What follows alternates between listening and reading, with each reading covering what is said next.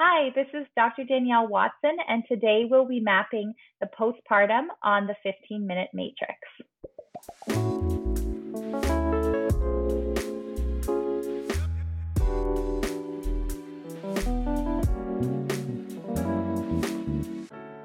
Welcome to the 15 Minute Matrix. I'm Andrea Nakayama, functional medicine nutritionist and your host. This is the podcast that brings you bite sized insights and lessons on the clinical relevance of the functional nutrition matrix, the most important tool in functional medicine and functional nutrition. The matrix is so important not only because it invites us to stop and assess, but also because it reminds us of three very important factors in our care our recommendations, and our outcomes. Everything is connected. We are all unique, and all things matter. Be sure to head over to this episode's show notes at 15minutematrix.com if you'd like to see today's topic mapped on a downloadable matrix to remind you of these critical aspects of care. Today on the 15 Minute Matrix, I'll be talking with Dr. Danielle Watson. Dr. Danielle Watson is a naturopathic doctor and creator of the Mother Doctor. In her private practice, she treats mothers from preconception to pregnancy and through to the postpartum. Dr. Watson has made it her goal to change the dynamic in healthcare so that new mothers feel supported as they navigate their motherhood journey. Dr. Watson is a speaker, educator, and activist for motherhood, looking to spread the message that being a mom is not a diagnosis. Dr. Watson sees patients in Bradford, Ontario.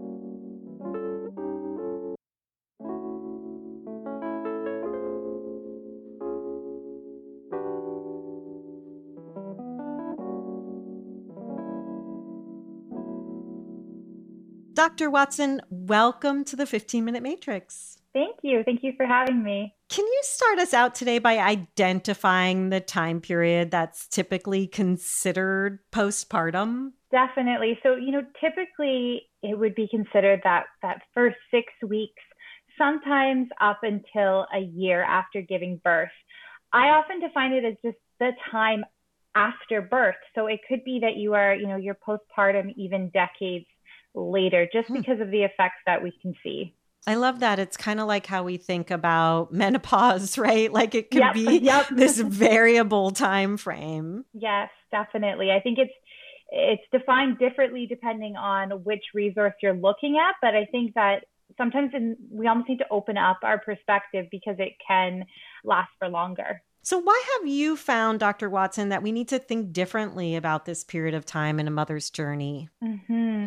I think, as you know, as a society, as as a Western North American society, we do not place real value on that postpartum time, um, and so I think that needs to to change. If you look from a historical or a cross cultural perspective, there is so many ways that we have in the past or in other places we honor this transitional time we honor this this life changing time the way we would you know other entrances to life events like adolescence or something like that. And so i think that real time and space to honor those changes is important I love when we kind of draw on both historical and cross cultural references. We can learn so much about how we may augment what we're doing. I was going to say how we're doing it wrong, but I'm going to say how we can augment what we're already doing. Are there some favorite postpartum practices that you've learned along the way that you really wish were a part of our own systems and rituals? Definitely. I mean, if we even look, you know, a couple hundred or years ago, we in North America used to have that lying in period. And that was that was fantastic. And we see that globally. We see those first six weeks really being honored. When I was looking at different cross cultural perspectives, I really liked the Ayurvedic perspective, they say that the the first 42 days for the next 42 years. So they mm. they really um, yeah, I think it's so interesting. They say that, that those first 42 days or about those first six weeks impact the next you know four decades of life, and I really see that in my practice. And so when I read that, that just hit so many light bulbs for me as a practitioner as to why we need to be proactive during that initial postpartum time so that we don't see these issues stemming years later. Stemming for mom or baby or both? Uh, definitely for both. I think in our care now, we definitely see how those, you know, those early life years impact baby. And I think as a as a culture, say within our medicine, we are definitely working towards that. But we're not looking at that from mom. That's where I really changed my practice was when I first started practicing, I was about seven months pregnant at the time. And so it was really on my mind, of course. Yeah. I was working with a lot of perimenopausal and menopausal patients and they were coming in to see me, you know, for a myriad of concerns as a person does with a naturopathic doctor. But you know, when you you you do an intake and you kind of go through the basics of their chief concern, I would get to that onset question, and I couldn't believe the amount of women, you know, in their 50s now grandmothers you know, they were telling me that their issues stemmed from right after they gave birth. Mm. So, you know, 20 to 30 years ago, they'd had insomnia or anxiety or menstrual issues. And so, of course, being pregnant myself, it was really on my mind. And I started to notice that if we could be proactive during that postpartum time, we were able to impact for years to come, you know? Yeah, I'm so I'm really touched by this conversation. Just thinking about mm. my own postpartum time, uh, as you may know, listeners may know, I I lost my husband about a year and a half after our son was born. He had a brain tumor, and my entire pregnancy was kind of consumed with his illness because he was diagnosed when I was just seven weeks pregnant. But that postpartum time was really this beautiful slowed down. I lost a lot of blood. My son was born at home, but it was this beautiful time where we all had to be sequestered to the bed. So it was like the three of us on this island. And I think back on that time, even though I was recovering, my husband was going through chemo, we had a newborn, as this like perfect little island of recuperation. And I'm just really touched thinking about that, the beauty of that time as I speak to you. Absolutely. People liken it. It's it's like your honeymoon, except not. You know, you're both in the bed. Yes. Um, and you're just just stay in one place for for as long as you can and just really bonding and falling in love with someone you know your newborn baby your new self and bonding as a couple and that's so special yeah your new little family falling in love with the new unit so, mm-hmm. on the practical side, Dr. Watson, so many yep. things can be happening postpartum. There could be tearing and recovery and the need to breastfeed and loss of blood if depending on how the pregnancy goes and there could be surgical recovery. What are all the things? I know I probably just touched on a few of them that might broaden our perspective to what might be happening during that time. Definitely. I think we as practitioners need to approach it, as you said, you know, your recovery from pregnancy, which, you know,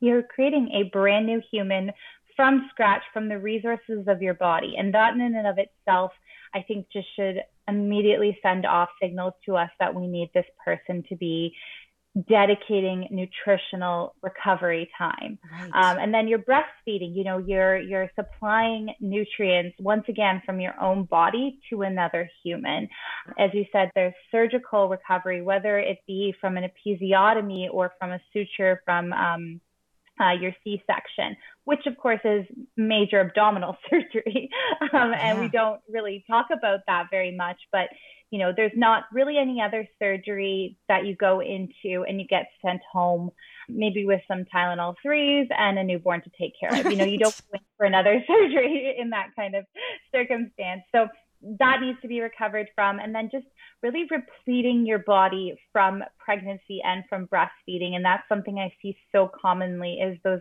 those nutritional deficiencies either of our, our vitamins or our other micronutrients or even our macronutrients.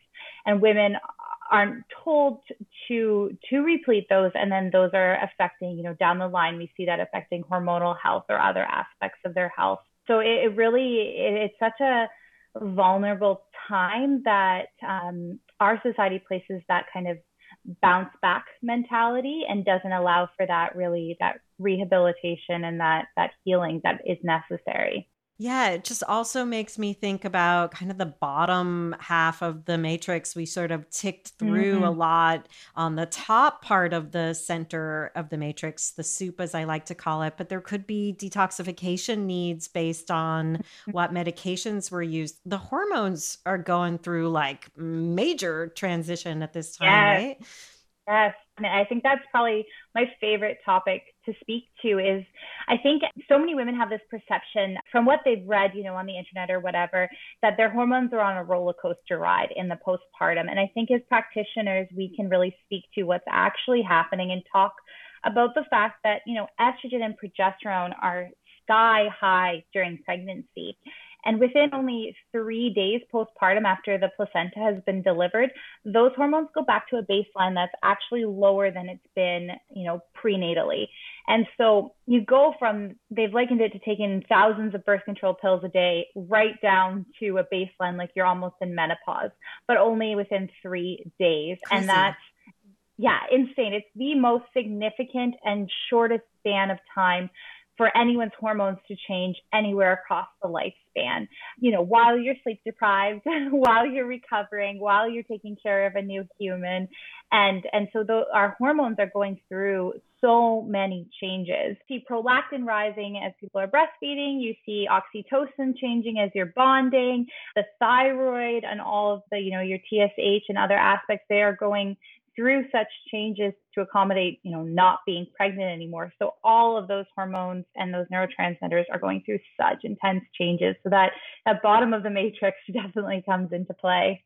Yeah, and then that, of course, along with the expectations that more and more of us women have these days to get back on it and mm-hmm. be fine, really impacts the mental health. And the nutrient deficiencies, as you mentioned, can really impact that as well, especially if there's a number of births if this isn't number one mm-hmm. and mom's just yes. more and more and more depleted through this process yes, definitely i think it it speaks to what we as practitioners can do in that preconception and prenatal time to set a woman up really for her postpartum recovery as well as for of course the needs for the baby i think we often think in reference of what is needed to grow a little human, which is, of course, so important.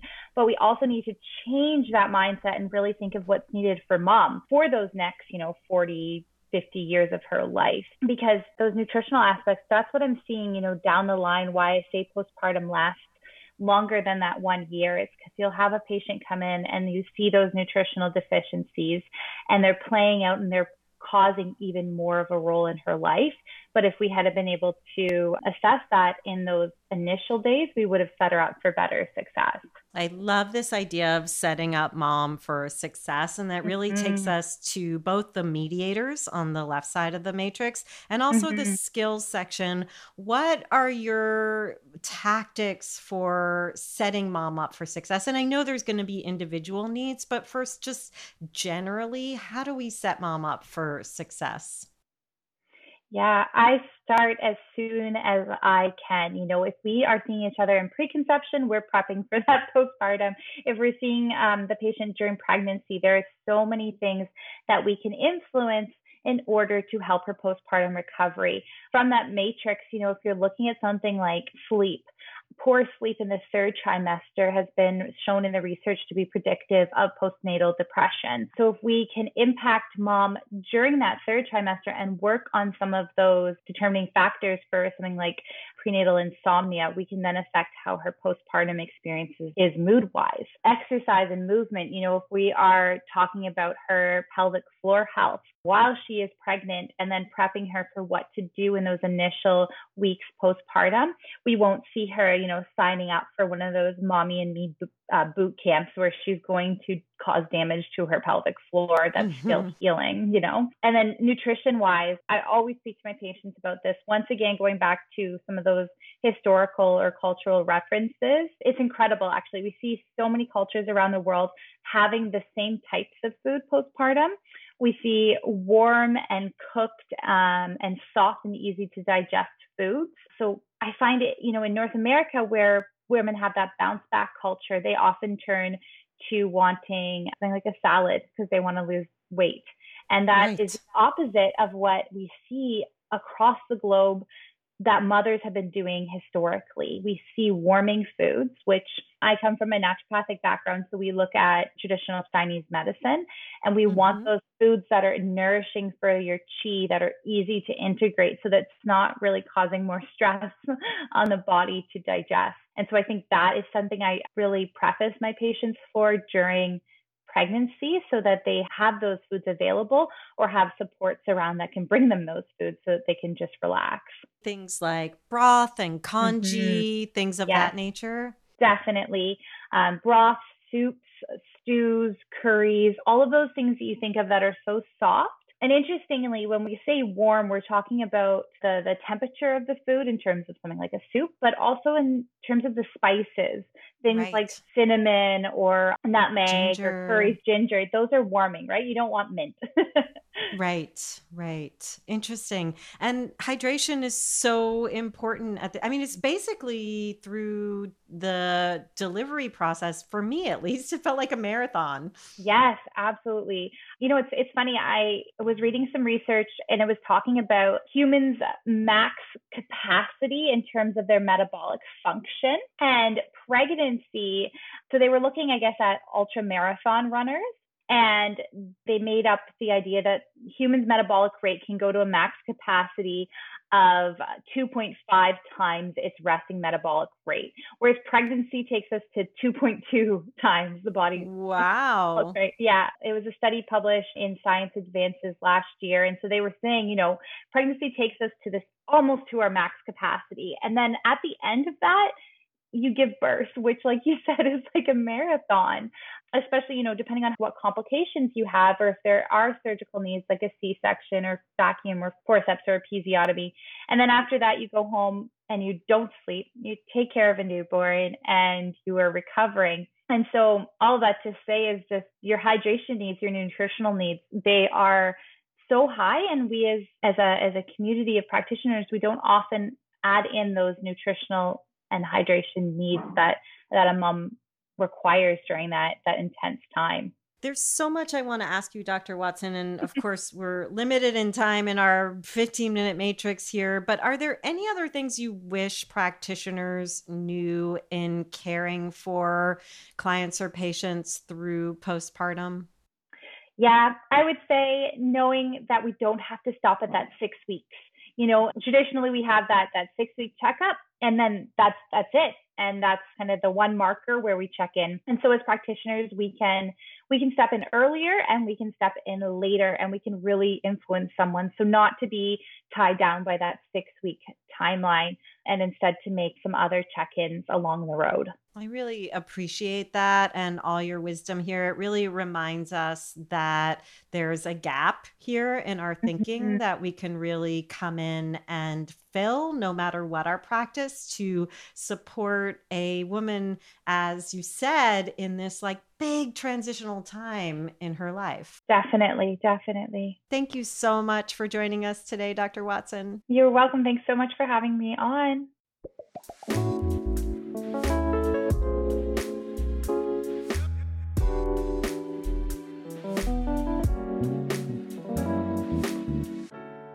The 15 Minute Matrix is brought to you by me, Andrea Nakayama, and the Functional Nutrition Alliance. Check out the latest in functional nutrition at functionalnutritionlab.com forward slash blog. The 15 Minute Matrix is produced, mixed, and edited by Rowan Bradley with production support from Natalie Merrill and the team at the Functional Nutrition Alliance. You can find episodes on all kinds of topics with more incredible guests at our podcast website, 15minutematrix.com. And if you'd like to be notified each time there's a new podcast episode by email, head on over to 15minutematrix.com forward slash notify. Also, please feel free to get in touch with us. We'd love to hear your thoughts, feedback, and who you'd like to hear next on the podcast. You can email us at ask at 15minutematrix.com.